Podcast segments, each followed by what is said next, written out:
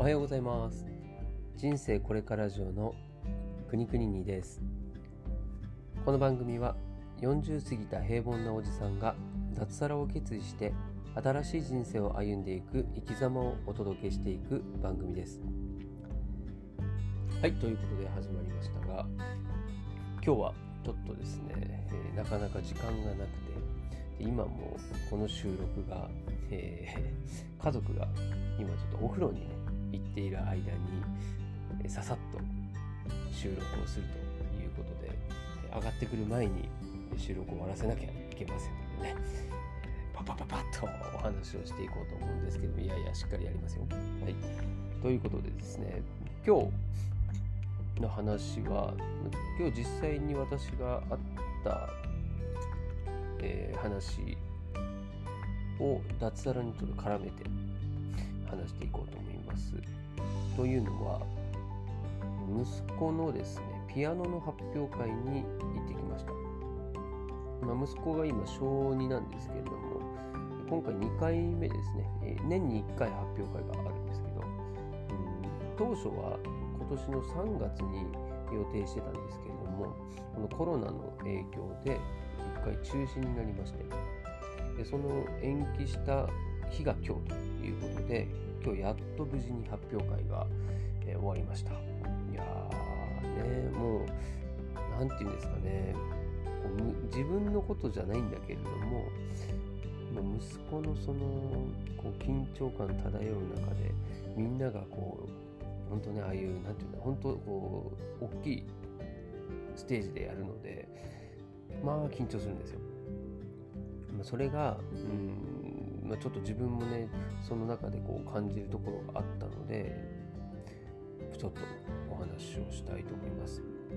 でまあ、息子のですねあのピアノの発表会の日が近づくにつれてこう緊張感が増していくんですよね。ですごいですねあの繊細な男の子で、うん、もう日が近づくにつれてやっぱりなんか発表会やりたくないとか緊張するから嫌だ。もうなんかしまいにはピアノやめるって言い始めて。本当はねあの、まあ、今日終わった後は、うん、来年はお父さんと一緒に連弾したいみたいな話をするぐらいでもう本当その緊張からのから逃げるために逃れたいためにそうやって言ってるっていうのもね自分でも分かるんですけど、まあ、それぐらいやっぱ緊張が嫌だしっていう話でね。でまあその緊張感を持ったまま、まあ、本当その発表する直前もやっぱり緊張するえーってずっと言っていて。でまあやっぱりねまだ子供なのでもうストレートにそういうことを我々にも言うわけですね。緊張もう大人だったら緊張しててももう顔を引きつりながらでも胸顔ちょっと体がこうガタガタ震えながらでも誰かに言うってことはないと思いますよね。だけどもう子供はやっぱそこは正直に何気なく言ってくるのでね。まそれがこうその緊張感が私にも伝わってきたし、うん、ただねやっぱその緊張から逃げることなくやっぱりその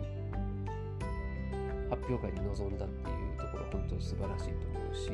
私もその前日にちょっと、まあ、アドバイスというか、うん、あの話ね緊張したっていう話をされた時に言ったのは緊張するのは今までこう練習してきたけどまあ発表会で失敗ね間違っちゃったりとか上手にできるかどうかっていうのは分からないし周りの人にどう見られるのかが不安だったりするかもしれないよねと。でもそれはこうみんなの前で失敗しないでこううまく弾きたいとか頑張頑張ろうっていう、まあ、そういう気持ちの表れなんだよだから挑戦する人っていうのは君だけじゃなくてほとんどの人も緊張してるよだから緊張するってことを考える。緊張しないようにって考えるよりも緊張してももう頑張れるように場数を踏むことが大事だよ。緊張になれる修行をしようという話を今しました。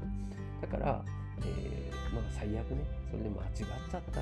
ということでもそれが今の自分のベストだし、そのベストを尽くしたこと、ベストを尽くすことが大事だし、それできれば OK だと。次回もっと弾けるようになってればいいじゃんってい話をしたんですね。で、その、まあ、息子がピアノの発表が実際終わって、まあ、ちょっとね、うるうる私も来まして、まあ、その中で、あでも昨日話したことって、まあ、今の自分にもこうちょっと当てはまるなっていうふうに思ったんですよね。うん、まあなんか全然そのピアノの発表会みたいなものじゃないですよね。その脱サラをしました。会社を辞めますっていう状態で、まあ、そのまま、え、仕事がなければもう無職という収入もないよっていう状況になるわけですから、うん、なんかその状況は違えどもこれからどうなるかは自分次第っていうことですよね。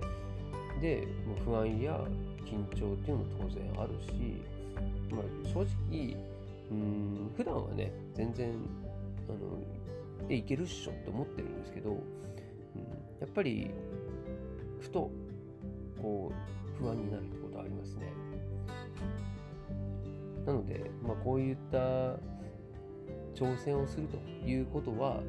今回ね、あの今息子さんちょっとお風呂から戻ってきましたけれども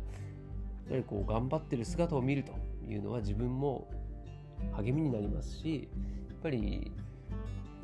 場数をこなすしかないというところはまあピアノの発表会だろうと。ねお父さんの仕事だろうと。同じです これ。何が、はい、ということなんですね。なのでやっぱりこう なんだ？今ねちょっとラジオ的なことやってるから。そうなの？そうなの。今日ピアノの発表会頑張ったね。うんうんうんうん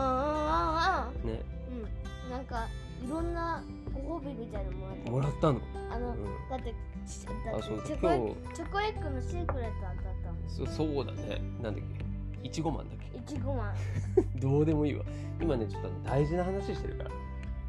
ほらまだ髪の毛とか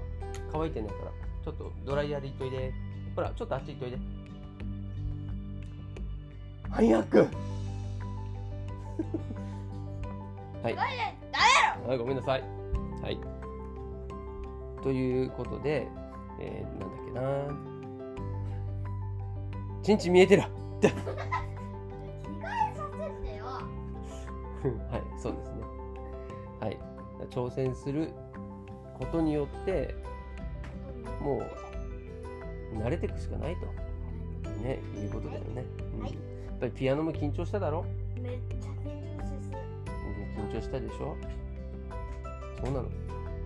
不安になるわけよ。その不安を不安を解消するためにはもうガンガンその不安とね寄り添って戦っていかなきゃいけないってことなんだよね。でその先にはやっぱいいことが待ってるってことだよね。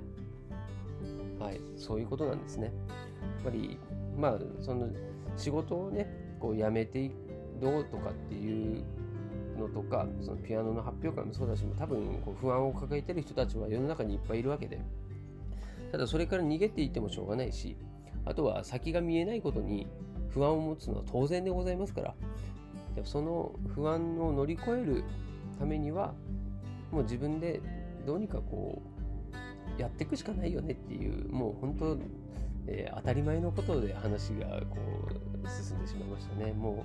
う、えー息子が乱入してきたので、もう頭の中がパッパラパになっちゃいましたけれども、はい。ただね、あの今回、息子の発表会を見て勇気をもらったというふうに私も思ってますんで、はい。えーこれから私も頑張れるんじゃないかなと改めて思いました。きっと私が稼げなくても息子が稼いでくれると思います。は ちょっとシャツ逆。はい、ということで、えー今回は、えーっと、なんだっけな息子のピアノの発表会を受けまして、自分でちょっと感じたことを、えーお話しさせていただきました。はいまあ、次回は、えー乱入者がいないようにちょっと頑張っていきたいと思いますんで、なぜお風呂入ってる時に撮るんだようん今しかなかったんだよ、時間が。ずっと発表会でこう、うわーってやってたでしょ？はい、ということで、ではまた。